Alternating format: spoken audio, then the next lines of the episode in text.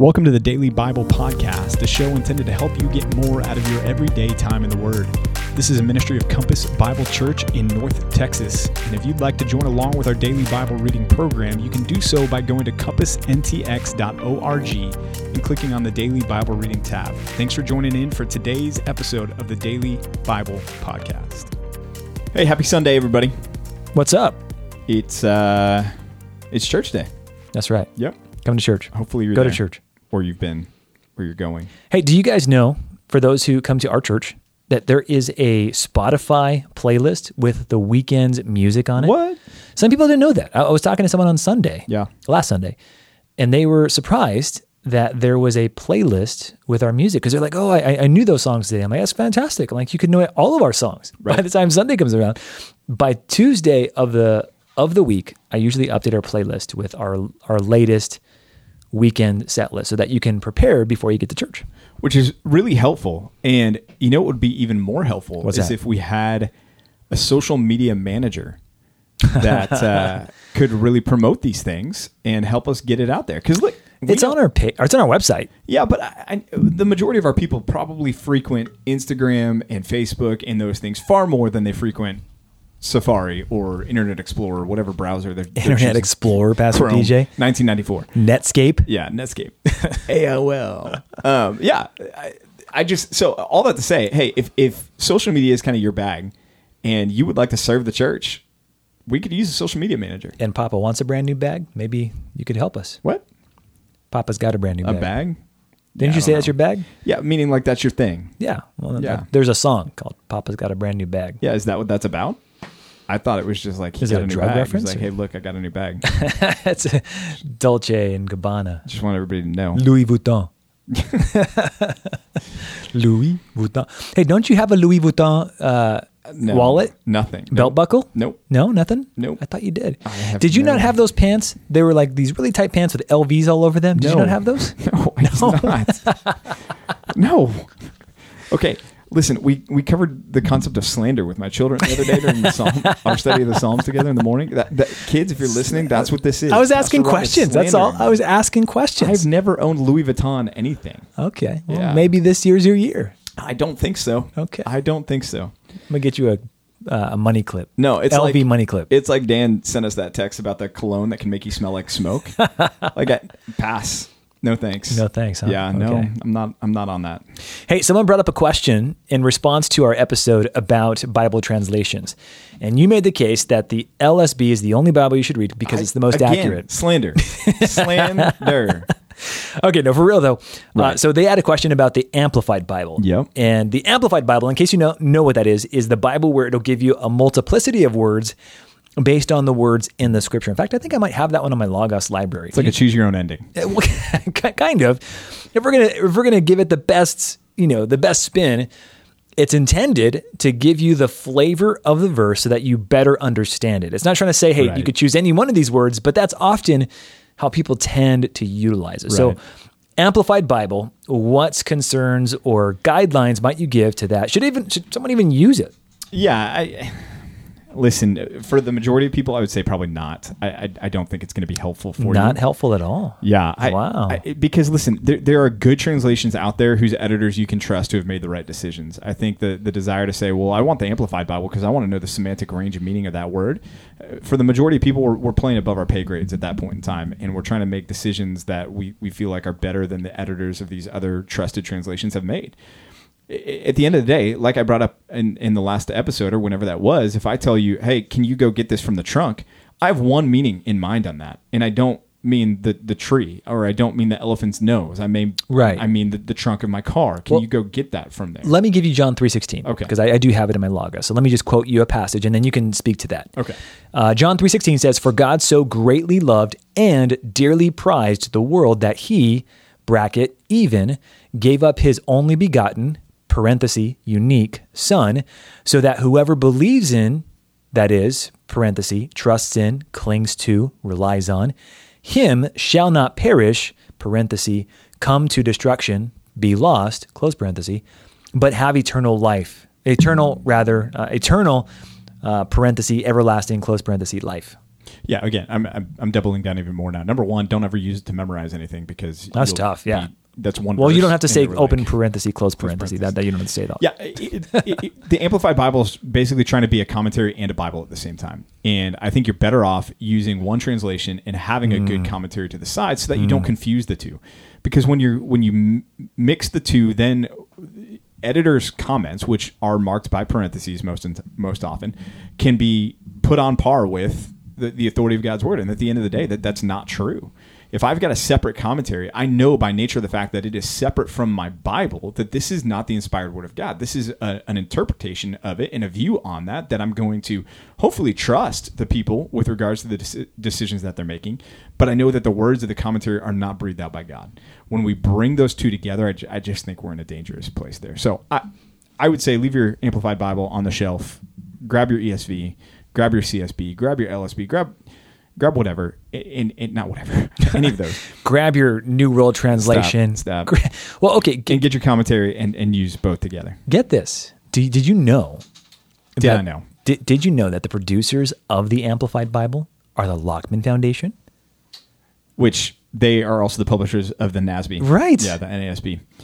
Yeah, and, and that's great. Again, I, my my point still stays. And, and also, it's... You you want your Bible to be readable. In fact, here's something that's interesting. If, you, if you've never done this before, they have readers' versions out there of pretty much every translation that you can think of. And and one of the cool things about that, I've got one in the E S V, that uh, they, they take away the chapter divisions, or at least they take away all the verse numbers in it. And so you're not reading and going, okay, verse one, verse two, verse three, verse four. Right. You're reading as it was originally written, which is without verse numbers in there. And it can be helpful to... for just the continuity, and, and and you can spend longer reading that and then look up and realize, wow, wow I've I've read a few chapters and didn't even realize it because I'm not counting the verse numbers as I'm reading. It, it seems like the Amplified Bible would be really, really, really difficult to use as a, as a, a consistent form of, of intaking God's word because it is so staccato and broken up along the way. Yeah, I could probably see a use case where if you're studying and you, and you want something to freshen up the reading of a certain text, yeah, okay. Maybe in the same way that you might pick up a, I don't know, the N I V or something else in, in a like fashion. Yeah, I think there's a place for it, but probably not with a, a great deal of regularity. By and large, trust your your closer to literal translations, which again, we really like the E S V. Combines readability with uh, with accuracy, and we think it does a decent job. Yep. Really good job, actually. Yep. Speaking of which, let's read some of the E S V together. Okay. Let's get into Numbers chapter five and six. And by the way, just one more time, and we were just talking about this a second ago. Yeah. If you're reading with us and you're at Numbers five and six, hey, good job. Good job. Keep it up. Yep. This is exactly what you should be doing. You're doing exactly what God wants you to yeah. do. And hey, if if you fall off for a minute, jump back in. Jump back in today. Yeah. Do it. Don't Let's delay. Go. Come on. Come with us. That's right. Don't feel like, oh man, I got to wait until next year. Nope. Nope. It's a long time until January. Pick it back up right now. Yeah. Get back. You got up. This. Yeah. Numbers five. Uh, this is, uh, we're, we're coming up on the spring. In fact, the weather's been really beautiful outside. Spring cleaning. That's kind of what's going on here. We're, we're, so we're nice. cleaning. I mean, that's what's going on in, right. in Numbers chapter five. So what do we do with those unclean people in our house? Right. We're going to put them outside. Put them outside. Get them out. Yep. Put them outside. Just turn the kids loose. Yeah. No, in verses one through four there, that's what's going on here. The, those that are unclean are put outside the camp. They don't want to defile the camp and uh, and have any problems within the camp, especially now that the tabernacle is within the camp. Uh, and so it's important that the camp should be pure. The camp should be clean. So uh, anyone who has this discharge or, or skin disease, like we covered back in Leviticus, they need to be outside the camp. Um, uh, verses five through ten there. Gets into the idea of, of your vows and and uh, and, and paying uh, for transgressions, paying back people things that you owe them. If you've wronged them, you're going to add twenty percent again because we want to be clean even in our relationships there. And then, Pastor Rod, we get into this this difficult section on adultery. Yes, in verses eleven through thirty-one. I'm going to go to the bathroom. You got okay. this, right? Awesome. Okay, yep. I'll Great. be back. Yeah. Um, so the first thing to understand is, is why is adultery in a chapter on cleansing? Well, because adultery was seen as a pollutant. It was a defilement. Right. It right. was a defilement. For marriage, for the people as a whole. Yeah. And so in this chapter, the, the proceedings break down basically this way. And, Not and, talking from the bathroom, by the way. Okay. Yeah. No, he's back. I'm it was here. Very quick. Very fast. so uh, Multitasking. It, it, it breaks down like this. Okay. The, the, the husband is the one who has the right to bring the wife and, and bring charges against the wife. And, and that may be one thing that makes us uncomfortable, that we're like, well, why is it just the husband's here? Yeah, why can't she do this? So the husband is, is the one that has the right to bring the charge, so he can bring his wife if he suspects her of having uh, committed adultery, cheated on him. She's going to bring a grain offering in her hand. The, the priest is going to take her into the court of the tabernacle before the Lord. He's going to take a, an earthenware vessel or a bowl. He's going to put some water in it, mix it with dust from the floor of the tabernacle. In other words, the, the holy ground kind of... Uh, the best idea is when Moses approaches the burning bush and God says, take off the, the sandals for your sandals for the ground on which you stand is, is holy ground. So okay. It's kind of representative of, of God's presence. So this is not like a Harry Potter concoction no. meant to hurt somebody. No. Okay, no. So it's not a magic potion. Yeah, and and then the priest goes back to her, unbinds her hair, which was a again a sign of defilement. If if the woman is is guilty, you know, she's her hair is going to be unbound. Uh, she, she's going to hold the water in, or the priest rather is going to hold the water in his hands, recite these curses to the woman, and then she's going to agree to those things, drink the water. If the water then, if if she is guilty of this, then her thigh is going to fall away and her belly is going to swell. And, and there's questions about what in the world is is that? What's what going on there? Yeah. And she's going to be childless for the rest of her, her life. Okay, so there it is from, from thirty thousand feet. What do we do with that? Well, number one, there's nothing to what you just said, Pastor Rod. There's nothing magical about the, the water. There's nothing about the water that causes infertility. This is water and dust from the ground. If somebody drinks water with some dirt in it, they're not all of a sudden infertile. What what right. causes this is the judgment of God against this woman. If the woman is guilty of her sin, yeah. If she's not guilty of her sin, then she's pardoned. And and again, some of our sensibilities want to say, well, then what happens to her husband, who's the one that brought the charges? We don't have anything listed here, right? And well, can I, if I can just add a quick thing on that, yeah, it would be it would be dishonorable for him to do this as well. So it, they they both suffer a bit of social credibility because of this thing. So while she she's the one who's going through the the ceremonial, the ritual, he's also putting his reputation on the line as well. So this would not have been a good thing for either one of them. It's kind of it's going to be one of those situations where it's going to be a last case situation. Like, okay, I guess we have to go to this thing because right. I suspect you're having problems and, and you're not being forthcoming as I think you should be. Right. And and one of the things that we may not feel because we're not under the same cultural context is that this this this would cost them. Yeah. This would cost both of them, not just her, although she's the one who's on display. So I would add that. Yeah, because it would cost them with him because his progeny would, would be gone as well. He wouldn't have any kids either because this woman is now going to be barren and childless right. moving forward. Right. Um, but, but also this ceremony was also put in place to protect the woman as well, because the, if, if this wasn't the, the situation, then if this is taken into the hands of the people or the hands of the husband, then this woman might be executed right. and assumed guilty and then immediately killed. And so this procedure, this situation was meant to protect the woman against false charges or false suspicions where she could be cleared. She could be vindicated. Through this process. And right? that would be the husband's consolation. Like, clearly, she was innocent because nothing happened. Right. And it would be evident to her and to everyone else, okay, Missus So-and-so has been vindicated. Right. And that would have been a long donkey ride home after that. A long donkey ride. Yeah. It yeah. would be awkward for everybody. It would be horrible. And and this is not a this is not a good situation. And to your point, I don't think this is something where men were like, great, this is going to be awesome. We can just, whenever we need to check, we'll just take our wives down right. to the tabernacle. Be like, hey, can you just double check? Yeah. It's it's a situation where God values purity in marriage and right. values marriage as a whole, and we see that here, and that's why this is put in place. Is he didn't want polluted marriages in the camp, and so this is a way to identify that. Why is it one sided then? Can we offer any any insight into that? Uh, part of it was societal. I mean, part of it is the the fact that as we talk about a patriarchal society, and uh, and that has a, a negative connotations to it, but. Um, it, it just happens to be the case. It, this does not, by the way, green light the men to go and commit adultery. Right. This is not saying, men, it doesn't matter if you go and commit adultery at all. This is just simply laying out the procedures for if uh, a, a man suspects his wife of having been unfaithful to to him, then this is the procedures to go through. I would also point you guys to verses twenty and twenty-nine. Both of those sections, uh, the re- part of the reason why he's not subject to this same kind of ritual, ritualistic approach is because he is the one who's been given authority. And so verse twenty, um, but if you have gone astray, though you are under your husband's authority, verse twenty says, and it continues on. And then in verse twenty-nine, this is the law in cases of jealousy when a wife, though under her husband's authority. So you see this repeated in multiple places. And the idea here is that the husband's the one who's leading the family. And that is, to your point, a patriarchal approach, but this is God's approach. God called Adam to lead. God calls the men to lead. So this is really reiterating the kind of responsibility God it, it, God gives to the man, and that includes certain privileges. Now, if a man is wise and godly, he's not going to just throw this out there willy-nilly, because there's going to be a bit of shame that comes for him too. Yeah. The fact that you even suspect your wife was doing something like this would have been a mark of shame on any man in Israel, because people are going to look, well, you can't control your wife. You can't, you can't take care of your wife. You, she has to go to find other springs right. of water. Right. So this isn't a good thing for either one of them. Right. But the reason there's not a similar one for her is because the marriage is under his authority. Yeah. He's called to lead. This is his, his play. Yeah. And, and, and you may be thinking, okay, so what happens if she's guilty? She's childless. What, what from there? Well, it's interesting because it, while they don't deal with divorce right here, when Jesus talks about divorce in the Sermon on the Mount, he says of Moses, Moses granted you certificates of divorce in cases of adultery. But did did you catch in that same section when Jesus talks about that, why Moses did that? He didn't do that because, yes, this is the will of God that this marriage should end.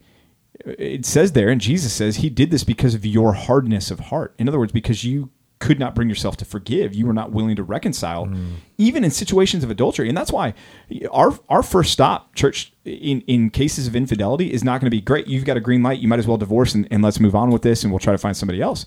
Right. We're going to first say we want to counsel towards reconciliation if reconciliation is possible. And we believe that it, it is possible. Most of the time. Most of the time that the gospel is able to do this. There are circumstances where it, it's not, and it doesn't end that way. And yes, there is the permission in those circumstances.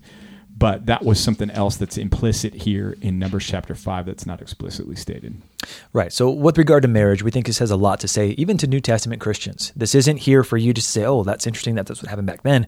Still a lot here for us in terms of application, not to not the least of which, what you're saying, Pastor P J. We don't want to encourage divorce. Right. It's not something we want to pursue or even right. take advantage of if, if there even is, is an option. Right. But I also think there's something here about the, the, the husband being the leader. Right. He's called to lead. He's called to be the, the one who makes the decisions on behalf of the family.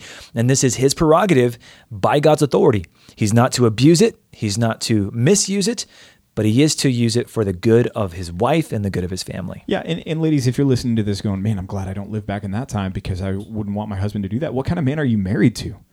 Like, let's, let's talk about that for a second. Like, do you, if, if, I mean, if your husband loves you as Christ loves, loves the church, if, if you trust him, if you are, are there going, he is the the one that I'm choosing to submit to, and, and he's my leader, this is not something that you'd be afraid of. And so that that's why I think that's another thing to, to think about here. It's not like this is a bunch of, you know, chauvinist pigs that, that are all dragging their, their wives around by their hair with caveman clubs and things like that. Like these are still supposed to be, and their, their standard as men is to be godly men who love their wives well. And uh, right. and that's an, uh, another part of this as well.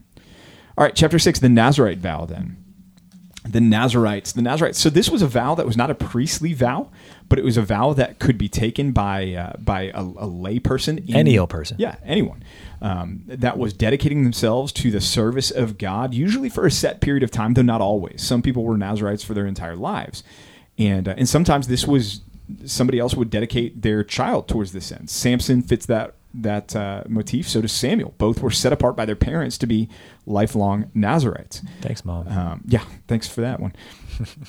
uh, so what was it to be a Nazirite? Well, no alcohol, uh, no grape products of any kinds, no seeds even of the grapes, uh, no dead bodies, could not touch a dead body at all. And then, of course, the one that is probably most well-known is no, no haircuts. haircuts. Yep. I kind of like the cost savings for that. That would be fun. It would be, although, man, shampoo, you'd have to buy a lot of shampoo to... A lifelong of hair just growing. I saw a video just that growing. Made the case that you don't actually need to shampoo your hair. Well, we won't talk about that right now. That's okay. Gross. You should shampoo your hair. I mean, I do, but... Number six eleven, this one's interesting because if, if the Nazirite is standing next to somebody who dies, it says he sinned by reason of the dead body. It's like, well, what? How is that fair, right? Like if I'm just in proximity and somebody just... They're, they're Drops dead. dead. They're, yeah. And it's like, oh, man. Like your Nazirite Thanks, vow. Bob. You've got to go cut your hair now. You've got to re. You've got to offer atonement. You've got to cleanse yourself. You got to. It's and and that's why I, I think the C S B translation here, rather than he sinned by reason of the dead body, which is what the E S V says, C S B says he incurred guilt by reason of the dead body, and and that's the defilement idea, rather than this guy didn't sin because his his buddy next to him dropped dead. Uh, there was no guilt incurred by him, but it, the, the guilt incurred was more by a defilement of being in proximity to the dead body. I think. Mm, okay. Um, yeah, the the, uh, the the consecration though of the, this group was serious. I mean, it was on par with the, the high priest as far as uh, uh, not their role, because they weren't offering sacrifices and they certainly weren't, weren't going into the, the holy place, but uh, being set apart and being uh, consecrated and considered devoted to the Lord. It was up there at that level. Again, some of the differences here between the Nazirites and the priests, they, the Nazirites could not enter the tent of meeting or offer sacrifices. The Nazirites could be either men or women. Uh, there was no distinct clothing or vestments, as the E S V says, for the Nazirites. Uh, no trimming of the hair, no cutting the hair, and uh, and also um, they weren't supported, as the priests were, by the sacrifices of the people. So they still had to have their, their jobs on the side, as well as being a, a Nazirite there. So what would provoke someone to want to do this? And what relation might this have for someone like me or uh, you or anyone who's listening to our podcast today? Well, I think it, the, the the notion of for a period of time, yeah. I think we can maybe draw the parallel with our notion of fasting uh, today, of saying, hey, you know what? I, I really want to seek the Lord on this particular matter. I really want to set myself aside and, and really devote myself to pursuing his wisdom, his discernment in this. That might be one application. That's a good one. Um, a, another one might be, you know, the, some that think, you know, I, I, I want to, I'm a lay layman or laywoman, but I, I, I'd love to go get a seminary degree. I want to grow in my knowledge and understanding of the scriptures and, and set myself apart in that regard so that I can be a more effective servant of God's church. Um, but is this a, a situation to say, I'm going to abstain from alcohol and grow my hair out? I mean, if you want to do that, go for it. Pastor Rod's got some shampoo tips for you, but I don't think we're, no we're looking shampoo. at literal Nazirite vows anymore. No, of course not. And and it's funny because we think Paul did this. Paul right. was under a Nazirite vow, and so he goes and fulfills that, actually pays for the, the Nazirite vow of a few others at the same time. Uh, I think one of the cool things about this is that God acknowledges that there are people that are hungry for him, yep. people that want to pursue him at a deeper, more uh, a, a greater level. And there are times in our lives where God does stir our affections in a, in a more greater than usual sense. And I think what this tells me is that there's times when setting your your, your yourself apart for that is such a good thing. Mm-hmm. In fact, anytime, anytime at all that you feel called to deepen your commitment to Christ, that's never a bad, that's not the devil. The devil's not telling you, hey, right.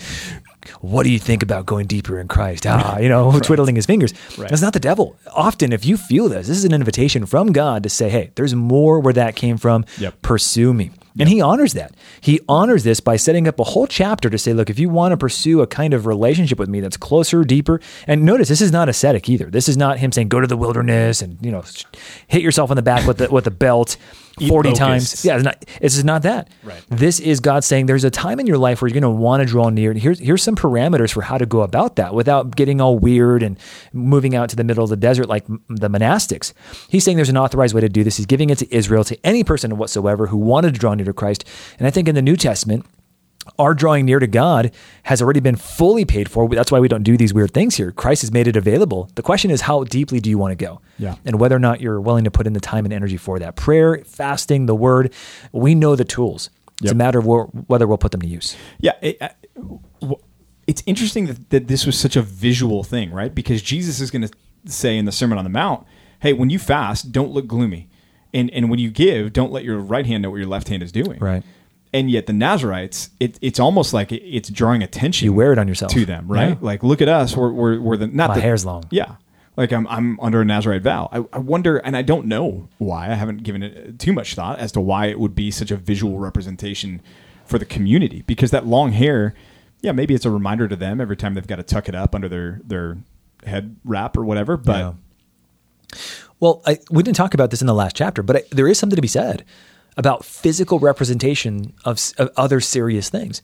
I mean, in, in our culture, and in, in t- twenty twenty-four Western America, we don't have a lot of symbolic acts. One of the coolest things that I ever attended was a quinceañera.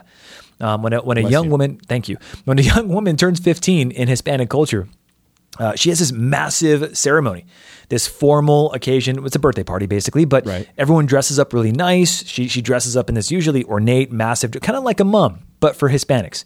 Okay. Okay. Massive dress, but the the idea here is that she's transitioning into womanhood. Right. You make a big deal out of it. Right. And I think this is one of those things where we we we. as a culture, decide some things are so worth highlighting that we're willing to give them physical representations that convey a deeper reality. Like Fourth of July, we put fire in the sky to represent our independence. How does that connect? Well, it's a loose connection, but maybe the bombs and you know the the, the fighting. So it's kind of one of those things. The rocket's red glare. Yeah, the rocket's red glare. Uh, so sure. I think this is what's happening here. And granted, there's always a time for this to go wrong because the human heart's like, oh, look at me, look at me. Right. Uh, but I think that the importance here is that symbolically what it meant was more important for the, the community of Israel to see than for them to keep it quiet. Yeah. Helpful. That's my guess. Yep. Yeah, number six, twenty-two through twenty-seven, then I don't want to overlook this section because this is one of the more well-known portions of the book of Numbers. This is Aaron's blessing uh, when he pronoun- pronounces a, a benediction, which is uh, speaking well um, over someone, eulogizing, same concepts here. Um, I guess eulogizing is to speak well more personally. This is more corporately he's pronouncing this blessing. But one of the points here is just that, that, that this blessing from the Lord is not just for the Nazirites. It's not just for the Levites. It's not just for the priests, but God's blessing was going to be upon the entirety of the nation of Israel. And so as, as Aaron stands up and he blesses this, he's, he's giving the people hope that, uh, that God is going to uh, show favor to the nation if they are walking in obedience to him. That's right. Yeah. All right, y'all, we'll keep reading your Bibles and join us tomorrow. One chapter tomorrow. That's it. eighty-nine and, verses. And so much of it is copy-paste. We'll be able to talk about it in short order, short order, I suspect. I think so. I think so. So keep reading your Bibles and tune in tomorrow while we continue reading the book of Numbers. See you then, guys. Bye. Hey, thanks for joining us for another episode of the Daily Bible Podcast. We hope and pray this has been a blessing to you and your time in the Word. If it has, if you would subscribe to this podcast, leave a like, leave a comment, and share it with some friends and family, that would be awesome. If you need more information about Compass Bible Church here in North Texas, you can go to compass n t x dot org. Again, that's compass n t x dot org, and we'll be back with you tomorrow for another episode of the Daily Bible Podcast.